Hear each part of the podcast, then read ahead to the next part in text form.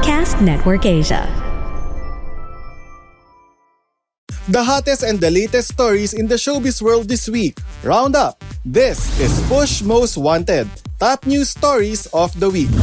Hello Pushmates! Ako po si Jeff Fernando at muli, eto na naman kami at ibibigay namin sa inyo ang latest sa inyong mga paboritong artista.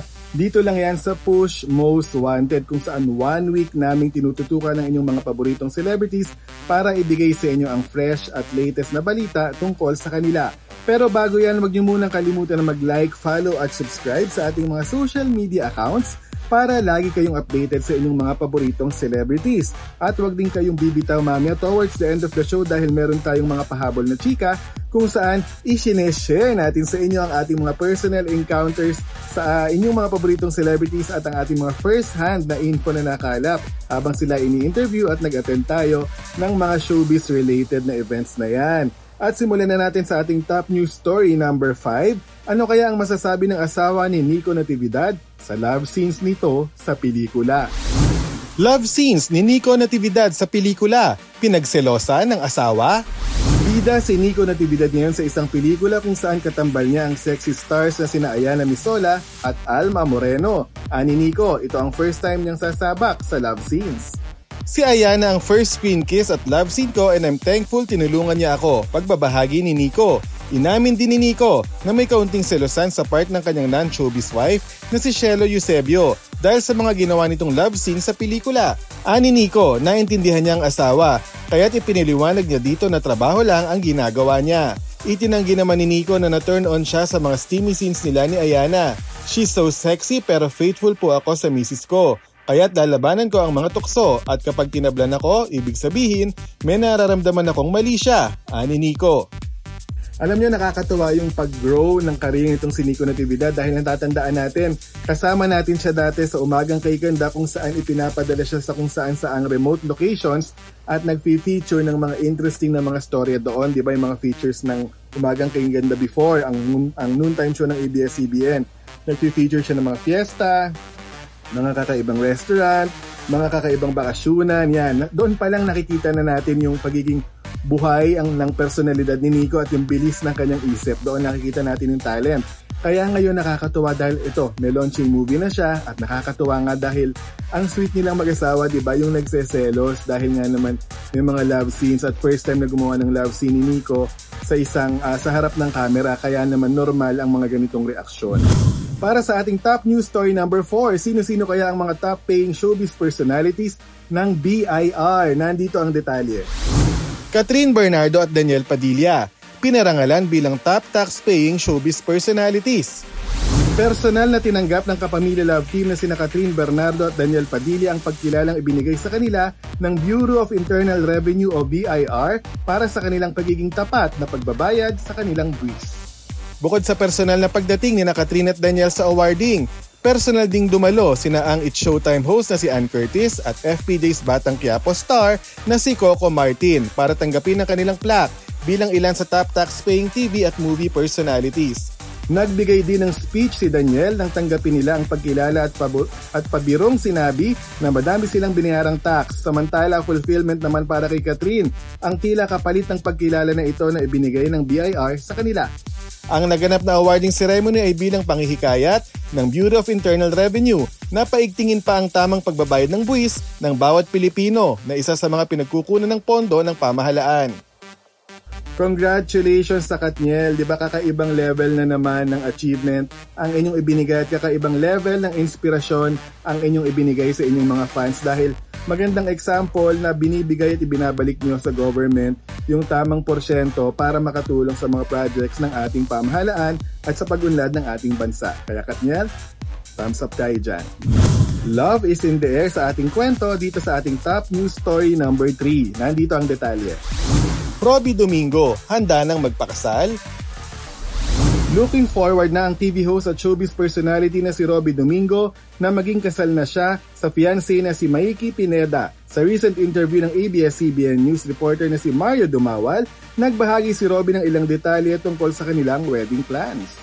Together nabubuo na namin kung ano yung magiging perfect wedding for us, ani Robbie. Dagdag pa ni Robbie, intimate affair ang magiging wedding ceremony nila kung saan inilarawan niya itong meaningful at close to his heart. Maliban dito ay wala pang ibang detalyeng ibinahagi si Robbie kung kailan at saan gaganapin ang kanilang magiging wedding ni Maiki. Kamakailan na ibinahagi rin ni Robbie na alam niyang ang fiancé na si Maiki na ang The One. November 2022 nang ma-engage si Robbie at Maiki matapos ang apat na taon nila bilang magkarelasyon. Congratulations Robbie at sa iyong future wife at sana kahit na papunta ka na sa next chapter ng iyong personal na buhay, mas marami pang projects, mas marami pang shows, di ba? Bilang host, bilang TV personality, ang mapanood namin si Robbie Domingo. Pumunta naman tayo sa ating top news story number 2. Ano kaya ang payo ni Maricel Soriano kay Mel Martinez? Nandito ang detalye. Maricel Soriano, sinabihan si Mel Martinez na wag itong gamitin? Kahit sanay na sa pagko-comedy ang bunsong kapatid ni Maricel Soriano na si Mel Martinez, ay hirap pa rin umano itong gawin ang mga comedy scenes sa horror comedy movie na The Aswang Slayers na pinagbibidahan niya. Animel, mas mahirap para sa kanya ang magpatawa kaysa magpaiyak dahil mas madali umano itong humugot kapag drama ang usapan. Kwento nito, grateful siya sa bagong project na ito dahil siya mismo ang lead role kumpara sa mga supporting roles na ginawa niya dati. Aminado rin si Mel na nakaramdam siya ng matinding pressure bilang bida sa pelikula. Dagdag pa nito, may pressure din sa part niya bilang kapatid ng Diamond Star na si Maricel Soriano. Ani Mel, hindi na siya humihingi ng advice ngayon kay Maricel dahil bata pa lang sila ay marami na siyang nakuhang payo sa kanya ng Diamond Star. Sinabi niya sa akin, child star pa ako nito. Etong pag-artista mo, wag mo akong gamitin. Gusto ko, gumawa ka ng sarili mong pangalan. Kwento ni Mel. Una muna, congratulations kay Mel Martinez at sa proyektong Aswang Slayers. Alam nyo, classic ng ano, classic ng usapin at classic ng uh, nagiging problema ng ilang personalidad na may na meron silang iconic na kamag-anak o kapatid o nanay, tatay o asawa na na taga showbiz at papasukin din nila, nila ang same field no, kung mag-showbiz din sila. Nandyan syempre si Karil, nanay niya si Shasha Padilla.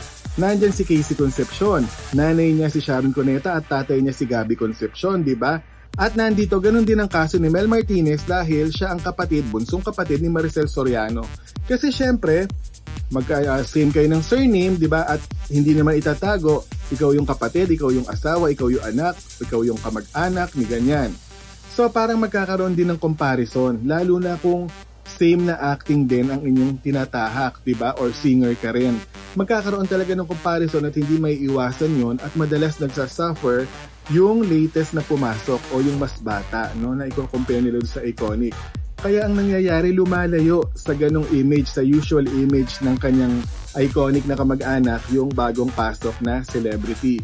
At sa tingin ko, si Mel Martinez, iba naman yung tinatahak niya eh, sa kanyang iconic na kapatid na si Maricel Soriano. Kaya kahit papano, nandyan pa rin si Mel at hindi siya nawawala ng project at pinapatunayan niya na meron siyang identity na sarili niya. At para sa ating top news story of the week, sino kaya ang pinatatamaan ni Aiko Melendez sa bago nitong post? Nandito ang detalye. Aiko Melendez, may pasaring kay Liza Soberano? Pumirma na ng management contract ang aktres na si Aiko Melendez sa talent manager, content creator at podcaster na si Oji Diaz nitong biyernes. March 10, 2023, si Oji Diaz ang dating talent manager ni Liza Soberano sa loob ng 10 taon bago ito tuloy yung umalis at pumirma sa label ni James Reid na Careless. Ibinahagi ni Aiko sa kanyang Instagram ang ilang litrato mula sa contract signing nila ni OG kung saan maraming netizens ang natuwa at nagpapahayag ng suporta. Dagdag pa ni Aiko, naniniwala ito na ang relasyon ng artist at manager ay kailangan ng constant communication. Dapat communication is the key, di ba? Kung may ayaw ka, sabihin mo. Kung may reklamo ka, sabihin mo sa maayos na paraan. Wala namang bagay na hindi nadadaan sa mabuting usapan, lalo na kung may open mind ka. Ani Aiko. Ani pa niya, alam niya kung gaano kahirap ang responsibilidad ng mga talent managers para mabigyan ng magandang career ang kanilang mga alaga at talents. Para kaming painting na nagsimula sa isang canvas. Tapos ang manager mo ang taga-buo nun hanggang sa maging legit na painting ka.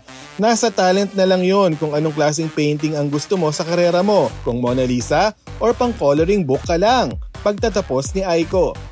Congratulations kay Aiko Melendez at sa iyong bagong management team na magmamanage ng iyong career. Talagang hanggang ngayon, ano, mainit pa rin pinag-uusapan ang mga lumalabas sa bibig, ang mga sinasabi ni Liza Soberano. Ito ay dahil sa ito yung mga hindi natin usual na naririnig. Ito yung binabasag niya, yung mga usual norms, di ba? sa showbiz. Yan yung pagpapahalaga sa nakaraan, pagpapahalaga sa mga tumulong sa'yo, pagpapahalaga sa mga pangalan na tumulong sa iyong umangat ang iyong pangalan sa showbiz na makilala ka ng mas marami, di ba, yung mga nagbigay sa ng projects. Sa tingin ko mahalaga yun eh, di ba? Parang hindi yun dapat baliwalain or kahit na gimmick lang, hindi yun dapat ginagamit na paraan para mapag-usapan yung kakalabanin mo yung mga taong tumulong sa'yo. Sabi nga nila, bad yun, di ba? Kaya sana, kung saan man dapunta yung usapin na to kay Liza Soberano, sana dumating yung time na medyo bumababa rin siya at kausapin niya yung mga taong nasasaktan dahil sa mga sinasabi niyang ito, kung totoo man.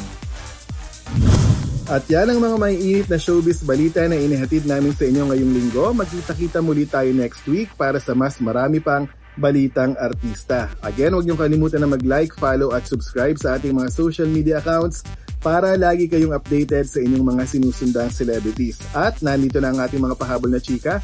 Nagkaroon tayo ng exclusive online interview sa up-and-coming at guwapong aktor na si Andrew Gan. Kung natatandaan niyo si Andrew, markado siya doon sa huling teleserye ng Katniel, yung Too Good To Be True, di ba? Siya si Andrew Gan. Meron siyang latest project, kasama niya lang naman ang box office tandem ng Alempoy, ni Empoy at ni Alessandra De Rossi. Ang unang tinanong natin kay Andrew, paano ba siya napili sa project na ito? Nag-audition ba siya? Or talagang handpick siya para dito? Nandito ang sagot ni Andrew. Paano po na po yung role? Uh, honestly, yung manager ko po, finish po sa production kasi second choice po talaga ako dito. Ang unang, ang unang ano dito, ang unang choice dito ay kapatid ko rin sa management ko si Paulo Ravales And nagkataon lang na hindi siya pwede ng, sa schedule, nagkaroon ng conflict. And ayun din, pinitch ako ng manager ko. Then, God is good kasi nakuha ko tong project na to. Nakuha ko yung role. Yeah, yung role. And ako kasi dream ko talaga makatrabaho yan. Dalawa na yan. Especially si Kuya Empoy kasi one of a kind. So, sobrang blessed, sobrang blessed. Sobrang grateful ako na nabigyan ng pagkakataon. And Actually, lahat naman na ibigay sa akin na project, grateful ako. Grateful ako. Siyempre, sa dami po na nag-artista, di ba? Everyday, ang dami pumapasok. So, sobrang happy ako na nabibigyan tayo ng opportunity para maipakita kung ano yung kaya natin ipakita. And happy ako na iba't ibang klaseng role yung napupunta sa akin. Diba? Iba't ibang klaseng role yung ginagampanan ko. Like dito sa project namin with LM is medyo may pagka-Italian and medyo comedy eh, yun. So, so out of, ano, parang out of my comfort zone, kaya bago ito, bago ito for me. And yun po, sobrang grateful ako na nakakatawi din ako sa iba't ibang network, sa iba't ibang production. So, yun po. Pangalawa nating tanong kay Andrew, bukod sa project na yan with Alempoy, ano pa ba ang ating mga abangan sa kanya ngayong taong 2023 dahil mukhang maraming ginagawa itong si Andrew ng mga projects, mapa indie film man yan o teleserye. Nandito ang sagot ni Andrew. Sana po masuportahan niyo po yung upcoming film ko po. Uh, ito yung Ikaw at Ako. Uh, kasama po rin sila Paolo Contis, Rian Ramos, uh, ah, Mr. Ronaldo Valdez, and Miss Butch Anroa, directed by Direct Reggie Del Carmen. And syempre, ang upuan, under 80 Prime Stream. Now streaming na po yan. Just have to download the app and subscribe. And Taong Grasa, coming soon na rin yan, under 80 Prime Stream. Yun. And gusto ko na mag-thank you, Sir Jeff. Uh, guys, subscribe po kayo sa YouTube channel ni Sir Jeff at Jefferson Fernando 62. Congratulations Andrew, deserve mo ang lahat ng blessings na natatanggap mo sa iyong career dahil alam naman natin na ang sipag-sipag mo bilang isang celebrity at handang-handa kang matuto para mas maging magaling na artista. At mga kapamilya, huwag niyo rin kalimutang mag-tune in sa ABS-CBN Entertainment Spotify in partnership with Podcast Network Asia dahil mapapakinggan niyo na rin dito ang inyong favorite ABS-CBN shows na Push Bets Live at syempre, syempre itong Push Most Wanted. Muli, ako po si Jeff Fernando at ito ang Push Most Wanted.